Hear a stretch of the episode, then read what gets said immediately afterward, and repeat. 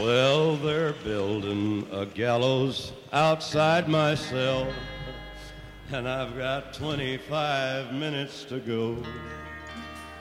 And the whole town's waiting just to hear me yell. I got 24 minutes to go. Here's that wacky California again. We just voted for more guns and ammo regulations, a plastic bag ban, legal marijuana, higher cigarette taxes, and in favor of hurrying up the death penalty. Seem quirky for a blue state? Not so much. Hadar Aviram is a law professor at UC Hastings. She volunteered for the Prop 62 campaign to end the death penalty altogether in favor of life in prison without parole. That lost to Prop 66, which pledges to speed up the death penalty in California, which hasn't executed anyone in 10 years. The ACLU has already challenged 66 in court. Aviram is following her book Cheap on Crime with another on the Manson family's parole hearing, and she thinks the promises of Prop 66 are impossible to meet. Now here comes a preacher for to save my soul with 13 minutes to go. What is your take on what Proposition 66 promises to do and what it can do? The idea was to do several things. One of them would be to shorten and simplify the post conviction proceedings available to uh, death row inmates. So rather than processing them through the California Courts of Appeals, the cases would be discussed in the superior courts where the original cases were uh, were prosecuted, and to train and hire many many more attorneys to try and plug the the, the long lag uh, of of people who are unrepresented on death row. And part of why I'm so dismayed with the result of the election is that I think that um, not only is Prop 66 extremely unjust and inhumane, but it's also unworkable. Capital punishment representation is an extremely intricate and complicated area of law people have to specialize in it. There are special proceedings involved. There is special care that is dedicated to these cases for obvious reasons, right? Because the outcome could be irreversible. So there's a lot of care that we put into these cases. The result of that is that we currently have a very small pool of attorneys who does these cases, and uh, and we have people waiting long years to be represented on death row. At this point, the average time before you get an attorney on death row is 16 years. The problem with trying to hire more lawyers to plug the lag is that you'd be hiring poorly trained people who have no experience doing these cases when the risk of mistake is enormous. And if you try to improve the quality, you're adding to the cost. It's just like too, it, it, the blanket is too short. It can't really cover the death penalty. Either way, you can't fix the problems. And and this promise to, to, to fix the death penalty is, is a hollow promise. Trying to get these processes finished uh, within five years, which is what Prop 66 purports to do, is an extremely dangerous prospect. And that means that people, some of whom we know may be innocent, and some of who we know have excellent due process claims about their cases being mishandled and miscarriages of justice are going to have only five years to gather these materials. It's really problematic to do it, and it's even more problematic to do it in the same lower courts that made the mistakes in the first place. You can understand maybe why Californians are frustrated that, as one judge once said, the leading cause of death on death row is old age. Absolutely. I, I completely understand the frustration, and to that, what I have to say is the answer to that is to repeal the death penalty and move everybody on death row to life without parole. That makes the problem go away, it makes the costs go away. Now, murder victims' families always play a role in these debates. So it's really, really difficult and emotional to listen to victims of homicide, families of victims who were murdered, and, and, and listen to, to, to their take on things. And I think that it, this particular election season was very poignant because there were victims on both sides of this argument. There are victims who are saying we really, we desperately need the closure, we desperately need this to happen, and there are victims that are saying, I just can't countenance with all the money we're spending when we can spend this money, you know, solving crimes so that unsolved murders don't remain a mystery to the families. And I'd rather the money went there which is especially true given the fact that we don't really provide the victims with any form of closure with the way the death penalty is now, and we're unlikely to provide them with good closure um, uh, with with Prop 66 on the books. Many people will say that well, there are too many technicalities involved in the death penalty appeal process. What what do you say to that? You know, whenever people tell me, you know, people get acquitted on technicalities, I always say, yes, we that that is the U.S. Constitution, or in our case, the California Constitution. It's there to guarantee people due processes to, and to guarantee that there's no governmental overreach. Where we have to start being concerned about the fact that the only thing we have to protect us from things that in the aggregate in the aggregate are much more heinous than what one individual can do doing away with these constitutional protections is not doing away with some kind of nicety. It's what protects me and you and our friends and neighbors from being wrongfully accused, railroaded into confessing crimes they didn't commit, uh, uh, railroaded by uh, eyewitnesses who may be lying or genuinely not remembering well what they saw. So, what we may call technicalities is really far from. Those are really, really meaningful and significant things.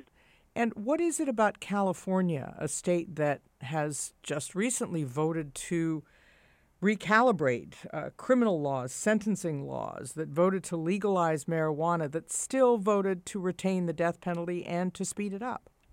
California is unique in the sense that it is very politically polarized. Our blue counties are very, very blue, and our red counties are very, very red. That means that this is a state where it's very difficult to get things done through the legislature. We have been governing by referendum for a very long time, and we do it by dumbing down very complicated policy questions into yes no questions for the voters.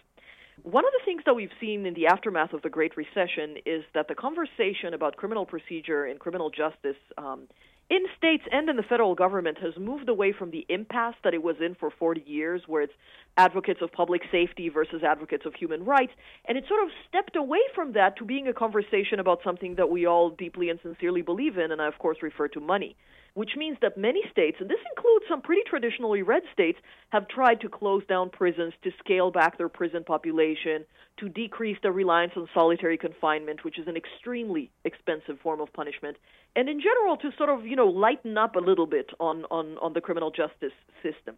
And California was a pioneer there as well. So for the most part, what you see the states doing is treating nonviolent and violent offenders in different ways. So there's this idea that we're, we're going for the low hanging fruit, we're trying to lighten up with regard to nonviolent offenders, and at the same time, we're retrenching our ideas about violent offenders, treating them all as if they're made of the same cloth. And I think what we've done with the death penalty is a perfect example of how we continue to do this. I'm Patt Morrison, taking just a moment's break to remind you that the quality journalism we produce here at the Los Angeles Times, like this very podcast, only happens with the support of subscribers like you.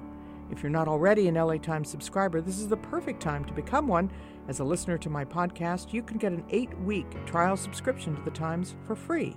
It's a risk free way to discover everything an LA Times digital subscription brings you, like unlimited access on your smartphone, your tablet, or your computer to all of our great journalism and those delish extras, like Jonathan Gold's 101 Best Restaurants, which comes out this month.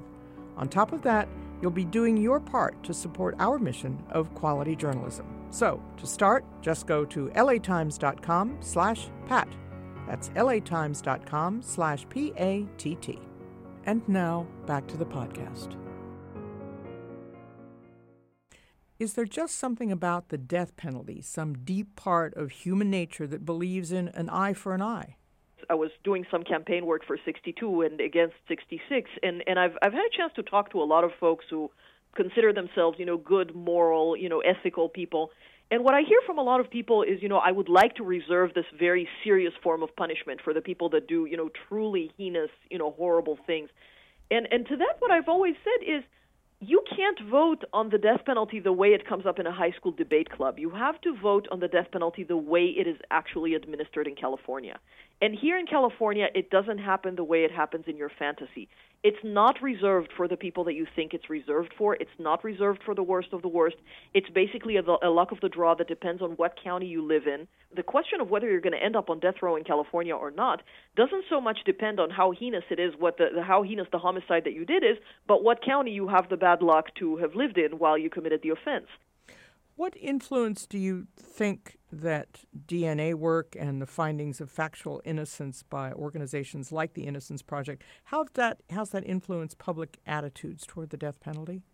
Um, one of the interesting things that Prop 62 did, I think, differently from Prop 34, which was the previous attempt to uh, repeal the death penalty uh, by voter initiative, was that it very heavily relied on uh, exonerees as public speakers. This is an argument that presumably should cross any kind of political any, any kind of political line because even the most ardent supporter of the death penalty, I'm sure, would not be delighted to think about the prospect of executing an innocent person. California, as you know better than most, has had some very high profile um, and really horrific murder cases and murderers from the Night Stalker to the Manson family. How do you think that's affected legislation about the death penalty and public attitudes about the death penalty? Whenever something like this happens, I think we're all justifiably, you know, horrified and shocked. We tend to forget that heinous crimes are also very rare. They're not just very shocking. And we tend to start making the rules based on the exceptions rather than based on the rules. Uh, I'm now working on a book in progress about uh, the parole hearings of the Manson family, and one of the things that I'm finding is that much of the punitive history of California is tied up to these cases.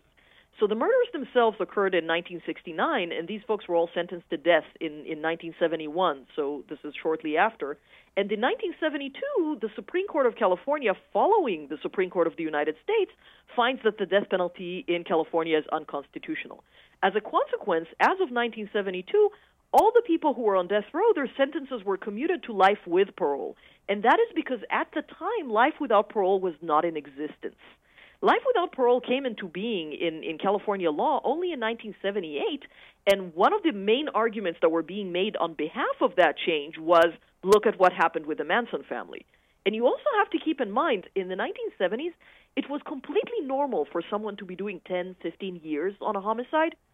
So when the Manson family started coming up for parole in the late 70s, you know, there was a realistic uh, chance that they would actually be able to get out, especially the followers, not Manson himself, but especially the followers and especially the women.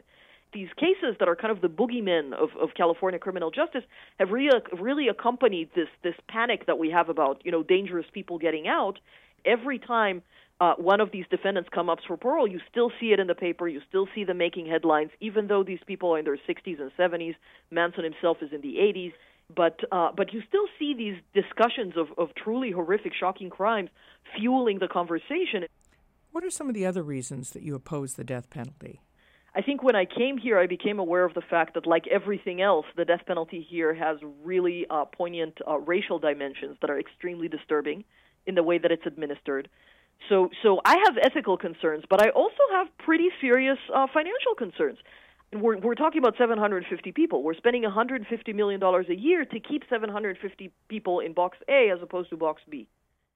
As I look up at the sky, my mind starts dripping, a tear drops my eye. Hadar Aviram, thank you so much. Thank you. Breaking, trying to save the dough. Pumping on my chest and I'm screaming. I stop breathing. Damn, I see demons. Patt Morrison Asks is produced for the Los Angeles Times by Patt Morrison. It's edited and engineered by Todd G. Levin. The music is 25 Minutes to Go by Johnny Cash on Columbia Records and Murder Was the Case by Snoop Dogg on Death Row Records. I am Patt Morrison.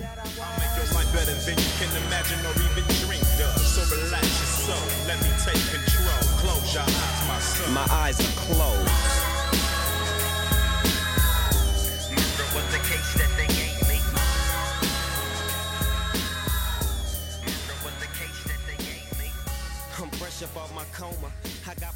And my daddy and my homies in my corner. It's gonna take a miracle, they say, for me to walk again and talk again, but